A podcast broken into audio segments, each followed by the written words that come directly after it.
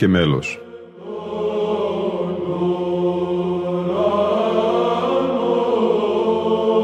Προσεγγίσεις στη μυσταγωγία της ψαλτικής τέχνης.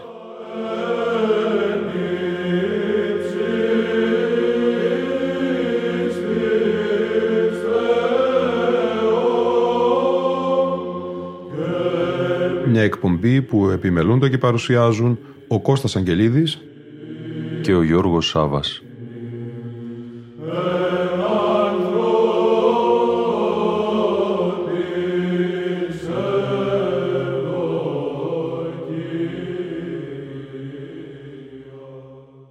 Αγαπητοί φίλοι και φίλες, στη σημερινή μας εκπομπή θα παρουσιάσουμε το πρόσφατο βιβλίο της Γκόρντανα Μπλαγκόγεβιτς που εξέδωσε το 2020 το Εκκλησιαστικό Ίδρυμα Βυζαντινής και Παραδοσιακής Μουσικής της Ιεράς Αρχιεπισκοπής Αθηνών.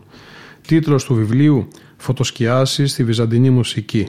Μικρή εισαγωγή στον κόσμο της ψαλτικής τέχνης». Η Γκόρντανα Μπλαγκόγεβιτς γεννήθηκε και μεγάλωσε στο Βελιγράδι στη Σερβία. Σπούδασε ανθρωπολογία και εθνολογία στη Φιλοσοφική Σχολή του Πανεπιστημίου Βελιγραδίου, εργάζεται ως ερευνήτρια στο Εθνογραφικό Ινστιτούτο της Σερβικής Ακαδημίας Επιστημών και Τεχνών και έχει δημοσιεύσει έξι βιβλία και περί τα 80 άρθρα σε επιστημονικά περιοδικά, συλλογικούς τόμους και εγκυκλοπαίδειες. Σπούδασε Βυζαντινή μουσική με δάσκαλο τον Κωνσταντίνο Αγγελίδη και έχει πάρει δίπλωμα από τη Σχολή Βυζαντινής Μουσικής της Ιεράς Αρχιεπισκοπής Αθηνών. Ψέλνει τακτικά σε ιερούς ναούς σε Σερβία και Ελλάδα και συμμετέχει ενεργά σε συναυλιακές εκδηλώσεις βυζαντινής μουσικής. Είναι διδάκτορ εθνολογίας και ανθρωπολογίας του Πανεπιστημίου Βελιγραδίου και μουσικολογίας του Εθνικού Καποδιστριακού Πανεπιστημίου Αθηνών. Η διατριβή που συνέταξε για το Καποδιστριακό Πανεπιστήμιο υπό την επίβλεψη του καθηγητή Αχηλέα Χαλδεάκη τιτλοφορείται «Η μουσική μεταρρύθμιση του 1814, μια εμπειρική αφηγηματολογική προσέγγιση». Κατά την ίδια τη συγγραφέα, η φωτοσκιάση στη βυζαντινή μουσική, μικρή εισαγωγή στον κόσμο της ψαλτικής τέχνης, είναι μια εκλαϊκευτική προσπάθεια να συμπεριληφθούν οι ποικίλες φωνές της βυζαντινής μουσικής, αποτελώντας ταυτόχρονα μια ανοιχτή πρόσκληση σε όποιον θέλει να γνωρίσει το μουσικό της σύμπαν. Αντιλαμβάνομαι, λέει η ίδια τη βυζαντινή μουσική, ως μια πηγή φωτός, η οποία ερμηνεύεται, σκιτσάρεται, δηλαδή προσεγγίζεται φωνητικά και νοηματικά ταυτόχρονα μέσω της ανάδειξης των φωτοσκιάσεων της στις ζωές μας. Το βιβλίο καινοτομεί διαθέτοντας κώδικες QR, δηλαδή ένα barcode γρήγορων αποκρίσεων. Οι αναγνώστες με έξυπνα κινητά τηλέφωνα ή τάμπλετ μπορούν μέσω του αναγραφόμενου κώδικα, ο οποίος πάντα σχετίζεται με το σχετικό ψαλτικό παράδειγμα που κάθε φορά δίνει συγγραφέας, να έχουν άμεση πρόσβαση σε οπτικοακουστικό υλικό στο ίντερνετ. Από εκεί είναι και τα ηχητικά που θα ακούσουμε σήμερα στην εκπομπή μας.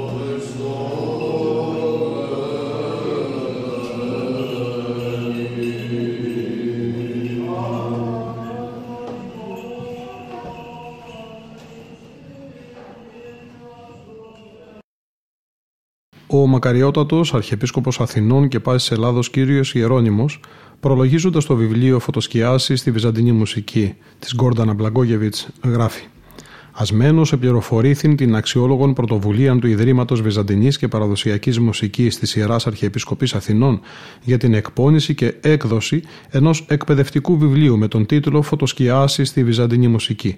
Και επιθυμώ να εκφράσω τα πλέον θερμά μου συγχαρητήρια στο Γενικό Διευθυντή του Ιδρύματος, πάνω του Αρχιμανδρίτη πατέρα Ειρηναίο Νάκο και την ερήτημη συγγραφέα κυρία Γκόρντανα Μπλαγκόγεβιτς για την προσπάθεια αυτή. Μελετώντας το πόνημα αυτό, διαπίστωσα ότι η διαπραγμάτευση των κεφαλαίων γίνεται με επιστημονική επάρκεια και εμφανίζει με ιστορική ακρίβεια την πορεία της εκκλησιαστικής τέχνης της βυζαντινής μουσικής. Με έναν απλό και συνάμα γλαφυρό τρόπο εξιστορεί και αναπτύσσει την εξέλιξη της ψαλτικής από το χθες έως το σήμερα. Η εμπεριστατωμένη ανάλυση των κεφαλαίων του και η πλούσια βιβλιογραφία που παρατίθεται καθιστούν το πόνημα τούτο άρτιο και επαρκές για το σκοπό του. Σας εύχομαι να είστε πάντοτε τόσο παραγωγικοί και να σας ενδυναμώνει ο Κύριος ώστε να προσφέρετε και άλλα αξιόλογα έργα. Συνεχίστε το σπουδαίο έργο σας. Σε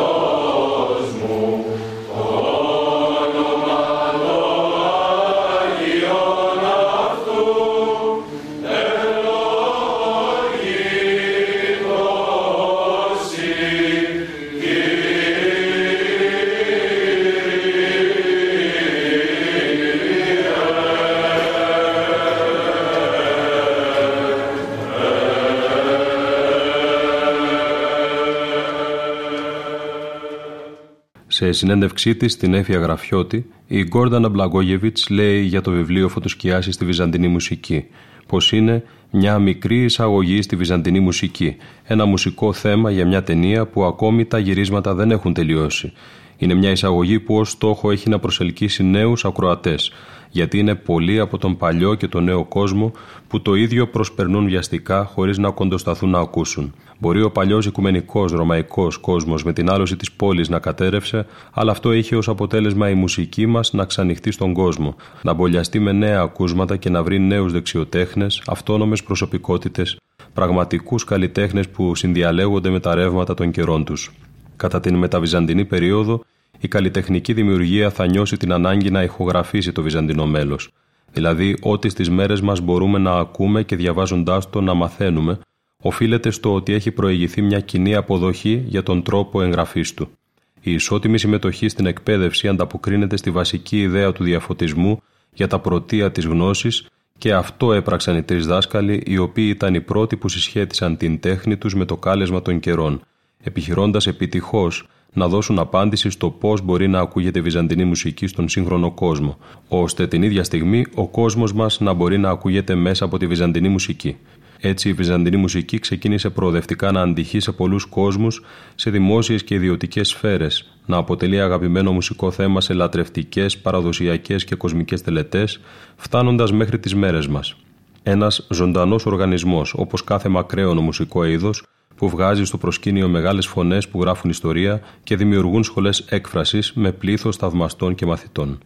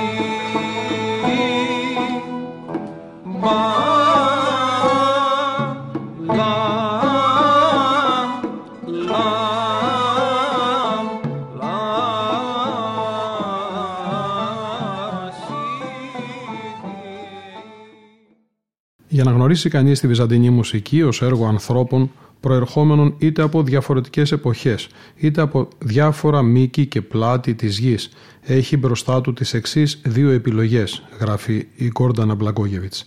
Η πρώτη είναι να εισέλθει στον Ορθόδοξο ναό, να ενταχθεί στην συν-λειτουργία της βυζαντινής μουσικής, εκεί που η μουσική βρίσκει την εγκόσμια πραγμάτωσή της.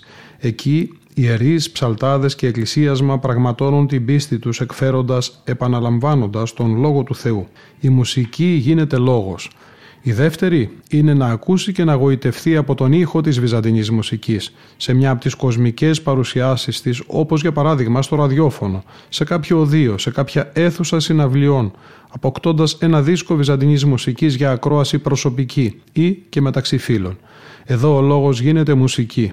Η βυζαντινή μουσική αποδεικνύεται διαλογική, μιας και για τους μεν εντός του ναού το ζητούμενο είναι να αποδώσουν χωρίς εκπτώσεις τον Λόγο του Θεού, για τους δε εκτός να αποδώσουν καλύτερα τη μουσικότητα του λόγου. Έτσι ως ένας διάλογος η βυζαντινή μουσική αποκτά ένα ευρύτερο νόημα που αφορά ένα ανοιχτό δίκτυο ανθρώπων, εντός εκτός των εκκλησιαστικών θυρών το οποίο συνδιαλέγεται με τον πνευματικό κόσμο και ξετυλίγει το κουβάρι της μοντέρνας ζωής. Ο διάλογος επομένως ως μουσικό άκουσμα επαναπροσδιορίζει τις συνάφειες μεταξύ του θείου και του καθημερινού, εκφράζοντας την ανάγκη των μοντέρνων καιρών, η καθημερινότητα του ατόμου να αποκτήσει προσανατολισμό, πνευματικότητα. Γι' αυτό ο ήχος της βυζαντινής μουσικής μέλει να γίνει το μοντέρνο άκουσμα.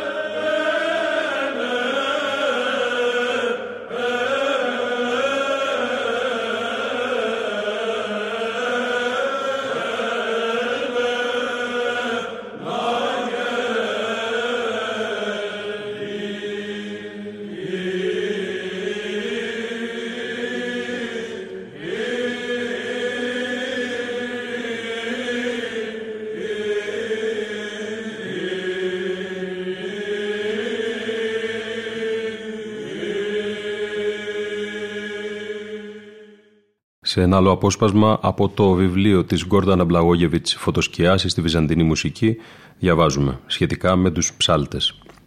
Με την αναγνώριση του χριστιανισμού, οι πιστοί αφήνουν πίσω τους τις κατακόμβες και τα δείπνα αγάπης για να μπουν στον καινούριο τους οίκο, τον οίκο του Θεού. Η οικοδόμηση ναών έφερε και μια νέα χωροθέτηση για τους πιστούς. Η ιερατική ομάδα αποσπάστηκε σαφώς από την ψαλτική και το εκκλησίασμα απέκτησε διαφόρων ειδών διαιρέσεις. Παραδείγματος χάρη άνδρες, γυναίκες, αριστοκράτες, λαός, κληρικοί, λαϊκοί.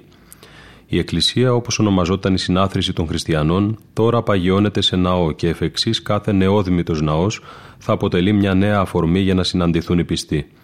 Η Εκκλησία αρχικά είχε την έννοια της συνέλευσης, ετυμολογείται από το ρήμα εκ καλό, με χρήση του θέματος από το επίθετο έκλητο. Εκ καλό σήμαινε προσκαλώ άτομα εκ, από, τους συνόλου να σχηματίσουν ομάδα. Αποτέλεσμα αυτής της έκκλησης ο σχηματισμός σύναξης συνέλευσης. Με τη λέξη εκκλησία περιγράφεται τόσο η διαδικασία της συνέλευσης όσο και το αποτέλεσμά της. Η ακολουθία αποτελεί ένα διάλογο που μπορεί να γίνει ακόμη και μεταξύ ενός ιερέα και ενός πιστού. Κάτι τέτοιο είναι σύνηθες ακόμη και στις μέρες μας, όταν μια εργάσιμη μέρα στην ενορία μιας πόλης ή μια Κυριακή σε ένα απομακρυσμένο χωριό, πάνω στο ψαλτήρι μπορεί να βρεθεί ακόμη και ένας μόνο ψάλτης. Το 363, στη Λαοδίκια της Μικράς Ασίας, ξαναβρίσκουμε το νήμα της ιστορίας μας. Εκεί συνήλθε τοπική σύνοδος που σκοπός της ήταν να βάλει μια τάξη σε μια σειρά από διάφορα εκκλησιαστικά ζητήματα. Αναφορικά με το ψάλσιμο, επειδή δεν υπήρχαν σαφείς κανόνες που να ορίζουν ποιος έχει δικαίωμα να ανέβει στο ψαλτήρι και ποιος όχι, με αποτέλεσμα να επικρατεί αταξία, καθορίστηκε στο ψαλτήρι να βρίσκονται μόνο οι κανονικοί ψάλτες, χωρίς προσδιορισμό φύλου, όσοι δηλαδή είναι γνώστες αυτής της τέχνης. Πλέον η χοροδία έπιανε έναν χώρο κοντά στο ιερό του ναού, οι ψάλτες αποτελούσαν ένα σύνολο. Αυτόν τον κανόνα θα ερμηνεύσουν κατά το δοκούν κάποιοι ιεράρχες για να απαγορεύσουν στις γυναίκες να ψέλνουν. Ωστόσο, ο ίδιος ο Άγιος Ιωάννης ο Χρυσόστομος, που λόγω της κριτικής που άσκησε απέναντι στην αριστοκρατική τάξη της Κωνσταντινούπολης θα υποστεί διωγμό, είχε ήδη από τα τέλη του 4ου αιώνα τονίσει ότι «Ιδούγαρο ψαλμός επισελθώντας διαφόρους εκέρασε φωνάς και μίαν παναρμόνιον οδύν ανενεχθήνε παρεσκεύασε και νέοι και γέροντες και πλούσιοι και πένιτες και γυναίκες και άνδρες και δούλοι και ελεύθεροι μίαν την αμελωδίαν ανινέγκαμεν άπαντες. Στις πηγές βρίσκουμε στοιχεία που αναφέρουν ότι την εποχή του αυτοκράτορα Ιουστινιανού, θεμελιωτή της Αγίας Σοφίας κατά τον 4ο και 5ο αιώνα, έψαλαν 25 ψάλτες με τον διευθυντή της χοροδίας, τον πρωτοψάλτη, να περιγράφει τη μελωδία με κινήσεις των χεριών, κινήσεις που ονομάστηκαν χειρονομίες. Κατά τα βυζαντινά χρόνια οι ψάλτες συγκεντρώνονταν στη Σολέα, ο χώρος ανάμεσα στο εικονοστάσιο ενός ναού και τον άμβονα, τοποθετημένοι ανάμεσα στο λαό και στο ιερό βήμα. Εκεί βρισκόταν ένα καλυμάρμαρο βήμα με τέσσερις βαθμίδες που ονομαζόταν Άμπονα και στο οποίο ανέβαιναν οι ψάλτες και οι διάκονοι. Με την πάροδο του χρόνου, η ψαλτική ομάδα χωρίζεται σε ειδικότητες και οργανώνεται ιεραρχικά. Το πλήρες ψαλτικό πλήρωμα το αποτελούν ο αναγνώστης, ο κανονάρχης, ο βοηθός, ο δομέστικος, ο λαμπαδάριος και ο πρωτοψάλτης. Ο τελευταίος έχει την ευθύνη όλου του πληρώματος και φέρει αυτόν τον τίτλο λόγω εμπειρίας και δεξιοτεχνίας. Με την ιστορική εξέλιξη του τελετουργικού των ακολουθιών, το πλήρωμα των ψαλτών μετακινήθηκε δεξιά και αριστερά του ναού για να σταθεί πίσω από ξύλινα αναλόγια που βοηθούν στην ανάγνωση αλλά και στην αποθήκευση των ψαλτικών κειμένων. Ο δεξιός ψάλτης, που είναι ο πρωτοψάλτης, εκπροσωπεί κατά τη διάρκεια της θείας λειτουργίας το ανδρικό εκκλησίασμα. Έχει προηγηθεί η χειροθεσία του ως αναγνώστη του ναού, εκείνου δηλαδή που διαβάζει τα ιερά κείμενα κατά τη διάρκεια της εκκλησιαστικής ακολουθίας. Χειροθεσία είναι η τελετουργία της τοποθέτησης του χεριού κάποιου ιεραρχικά ανώτερου κληρικού πάνω στο κεφάλι ενός λαϊκού και η ανάδειξή του στο αξίωμα. Ωστόσο όλοι οι αναγνώστες δεν γίνονται πρωτοψάλτες. Απέναντι από τον πρωτοψάλτη στην αριστερή πλευρά του ναού βρίσκει τη θέση του αριστερός ψάλτης ή λαμπαδάριος, ο οποίος εκπροσωπεί το γυναικείο εκκλησίασμα. Τέλος, δομέστικος είναι στις μέρες μας ο βοηθός των ψαλτών.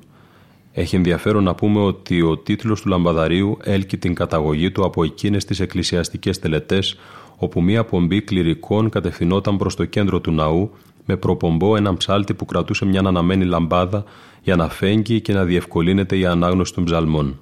Αξίζει δε εδώ να αναφέρουμε ότι οι θέσεις που καταλαμβάνουν ο δεξιός και ο αριστερός ψάλτης αντιστοιχούν σε μια ιεραρχική κλίμακα, χωρίς κάτι τέτοιο να σημαίνει ότι αποτελεί τεκμήριο για τις φωνητικές τους δυνατότητες. Παρότι αρκετοί ψάλτες αρέσκονται εν είδη νικητών να ψέλνουν ανεβασμένοι σε βάθρο. Άλλωστε, η ψαλτική ιστορία βρήθη σπουδαίων ψαλτών και συνθετών που είχαν πιάσει τα αριστερά στα σίδια του ναού. Πίσω στην Κωνσταντινούπολη, οι ψάλτες είχαν βρει την οριστική τους θέση μέσα στην Εκκλησία της Σοφίας του Θεού, σημείο πλέον συνάντησης των Επουράνιων και των Επίγειων Βασιλειών. Εκείνη την περίοδο ο Ιουστινιανός θα γράψει τον περίφημο ύμνο Ο Μονογενής Ιό και Λόγος του Θεού, που αμέσως θα ενταχθεί στο τελετουργικό της θείας λειτουργίας και ψάλεται έως τις μέρες μας. Τον ίδιο τον Ιουστινιανό θα τον θαυμάσουμε να απεικονίζεται και στα ψηφιδωτά της Βασιλικής του Αγίου Βιταλίου στη Ραβένα, όπου αυτός και η αυτοκράτηρα απεικονίζονται σαν Άγιοι με φωτοστέφανα. Επίσης, σε τείχους ναών και σε φορητές εικόνες θα κάνουν την εμφάνιση τους ψάλτες και υμνογράφοι, που αν και έχουν αγιοποιηθεί δεν γνωρίζουμε τα ονόματα πολλών από αυτούς, και τούτο διότι υπήρχε διαδεδομένη ιδέα ότι η εκκλησιαστική μουσική ήταν θεϊκής προέλευσης, κάτι που ξεκίνησε από εκκλησιαστικά συγγράμματα τα οποία παραλήλιζαν το ψάλσιμο με την ασίγαστη μουσική των αγγέλων, Οπότε για αιώνες η μουσική των αγγέλων εναρμονιζόταν με την ανωνυμία των συνθετών. Στις εν λόγω εικόνες οι ψάλτες αυτοί αναγνωρίζονται εξαιτίας των τριγωνικών μητερών καπέλων που φορούν. Κατά τη βασιλεία του Ιουστινιανού προσδιορίστηκε το επίσημο τυπικό και ο κύκλος των ακολουθιών εσπερινός, μεσονικτικό, όρθρος, πρώτη, τρίτη, έκτη και ενάτη ώρες. Διαμορφώθηκαν δύο τυπικά για την τέλεση των ακολουθιών το κοσμικό ασματικό για τις ενορίες και το μοναχικό τυπικό για τα μοναστήρια. Το δεύτερο ήταν πιο πλούσιο σε ψαλμούς αλλά και ως τελετουργικό, με συνέπεια να επικρατήσει μέχρι τις μέρες μας.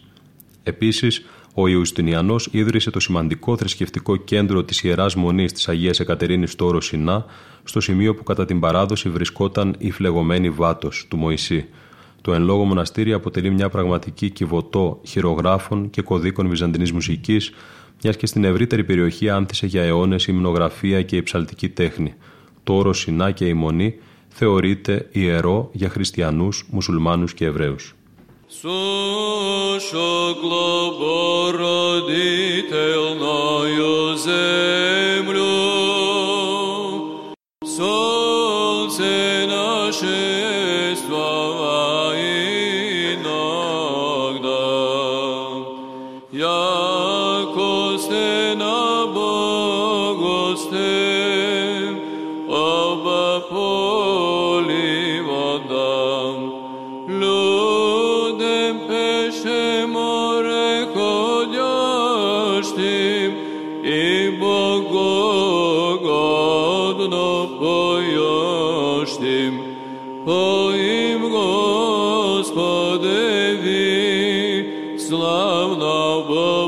slow.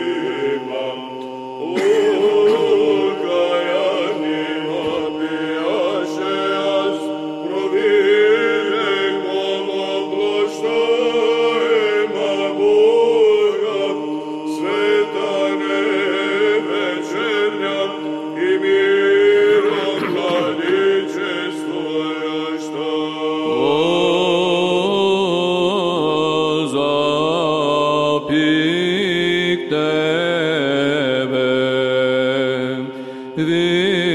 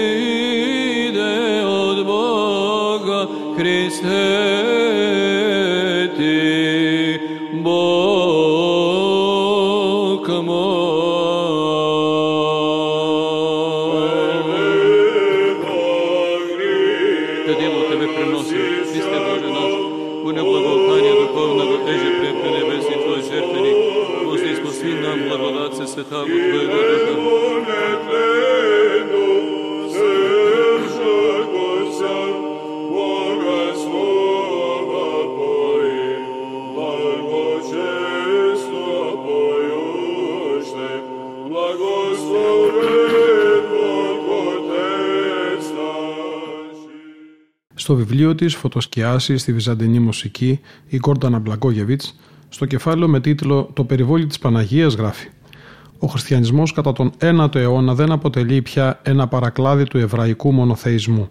Δεν είναι απλώς η νέα επίσημη θρησκεία μιας αυτοκρατορίας χωρισμένη στη μέση, αλλά ουσιαστικά αποτελεί μια νέα ελκυστική πρόταση για τη σωτηρία της ανθρωπότητας, μια πρόταση που διαπερνά αστραπιαία για την εποχή διάφορες εθνότητες και κουλτούρες το Άγιο Όρος, το περιβόλι της Παναγίας, έμελε να γίνει το επίκεντρο ομάδων μοναχών που ήδη από τον 9ο αιώνα είχαν δημιουργήσει ένα μοσαϊκό εθνοτήτων προερχόμενο από τα τέσσερα σημεία του ορίζοντα, όπου δηλαδή η Ορθόδοξη πίστη είχε εξαπλωθεί.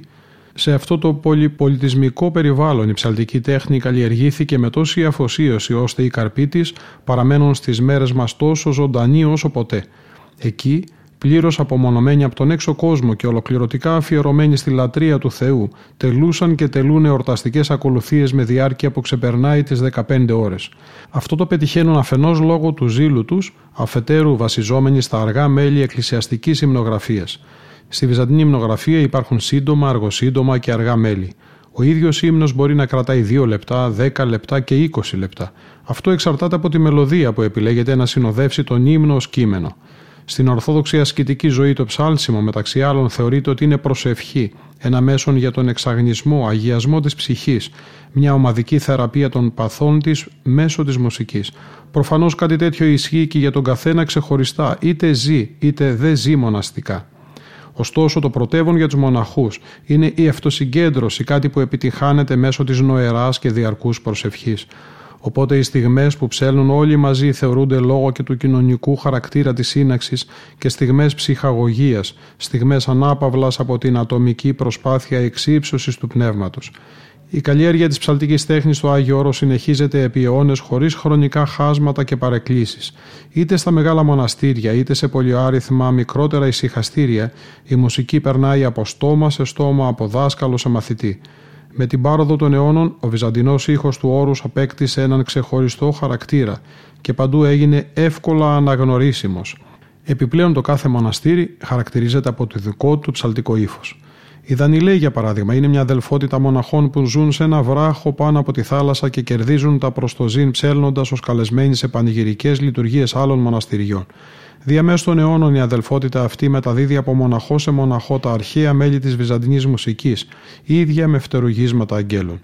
Στο Άγιο Όρος συναντάμε επίσης σπουδαίους συνθέτες και εξηγητές, αυτούς δηλαδή που εξυγχρόνισαν το παλιότερο ψαλτικό ύφος ώστε να προσαρμόζεται στις ανάγκες της εποχής τους. Συνθέτες όπως ο Μαθαίο Βατοπεδινός, ο Νικηφόρος Νικόλας Δοχεαρίτης, ο Ιωάσαβ Διονυσιάτη, ο Θεοφάνης Παντοκρατορινός, έχουν αφήσει ανεκτήμητο έργο, μέρος του οποίου είναι καταγεγραμμένο σε παλαιά χειρόγραφα τα οποία αποτελούν πραγματικούς πνευματικούς θησαυρούς. Βυζαντινή μουσική εξακολουθεί να γράφεται και στις μέρες μας. Ένας σπουδαίος υμνογράφος του 20ου αιώνα, του οποίου οι ύμνοι αμέσως μελοποιήθηκαν και χρησιμοποιήθηκαν στις ακολουθίες, είναι ο μεγάλος υμνογράφος της Εκκλησίας Γεράσιμος Μικραγιανανίτης από τη σκήτη της Μικράς Αγίας Άνη. Έχει αφήσει πίσω του τεράστιο έργο και ασκεί μεγάλη επίδραση, ωστόσο παραμένει άγνωστος για τον περισσότερο κόσμο. Τέτοιες όμως προσωπικότητες στην ιστορία της βυζαντινής μουσικής είναι σαν να σπέρνουν για τη μελλοντική συγκομιδή των καρπών της. Εκτός από τους μοναχούς που καταφθάνουν από όλο τον κόσμο για να επανδρώσουν τα ελληνικά αλλά και τα ξένα μοναστήρια του όρους, πάμπολοι είναι οι άρενες προσκυνητές που σειραίουν από όλες τις γωνιές του πλανήτη για να έρθουν σε επαφή με μια ατμόσφαιρα κατάνοιξης και περισυλλογής. Ο φυσικός ήχος αυτής της εξωτερικής και εσωτερικής γαλήνης των πραγμάτων δεν μπορεί παρά να μετουσιώνεται ως βυζαντινή μουσική την οποία οι επισκέπτες την κουβαλάνε μέσα τους κατά το ταξίδι της επιστροφής τους. Στο Άγιο Όρος υπάρχουν 20 μεγάλα μοναστήρια, κάποια από τα οποία έχουν ιδρυθεί από ξένες εθνότητες όπως η Ιερά Μονή Ζωγράφου που είναι βουλγαρική, την Ιερά Μονή Ιβύρων την ίδρυσαν Γεωργιανοί, η Ιερά Μονή του Αγίου Παντελεήμενος είναι ρωσική, ενώ η Ιερά Μονή Χιλανδαρίου η σερβική.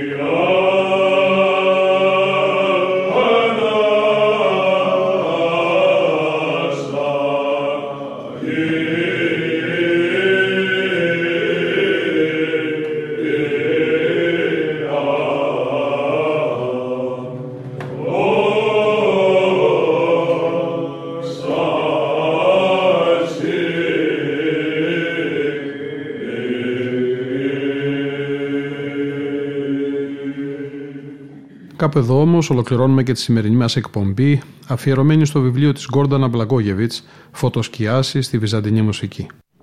Ηχητικά αποσπάσματα από ψαλόμενα μέλη που εμπεριέχονται στην έκδοση ερμήνευσαν η ίδια η συγγραφέας του βιβλίου Γκόρντανα Μπλαγκόγεβιτ, η χοροδία πρωτοετών φοιτητών του Τμήματος Μουσικών Σπουδών του Αριστοτελείου Πανεπιστημίου Θεσσαλονίκης με χωράρχη τον πρωτοψάλτη και καθηγητή Πανεπιστημίου Μανώλη Γιανόπουλο, το μουσικό σχήμα Εν Χορδές του Κυριάκου Καλαϊτζίδη, ο Βυζαντινός χορός μαΐστορα της ψαλτικής τέχνης με χωράρχη τον πρώτο ψάλτη και καθηγητή Πανεπιστημίου Αχιλέα Γαλδεάκη, ο Μητροπολίτης Φιλιπποπόλεως Νικόλαος και τέλος ο μακαριστός Αγιορείτης Μοναχός Σπυρίδων Μικραγενανίτης. Ήταν η εκπομπή Λόγος και Μέλος που επιμελούνται και παρουσιάζουν ο Κώστας Αγγελίδης και ο Γιώργος Σάβα. Στον ήχο ήταν σήμερα μαζί μας η Λίνα Φονταρά.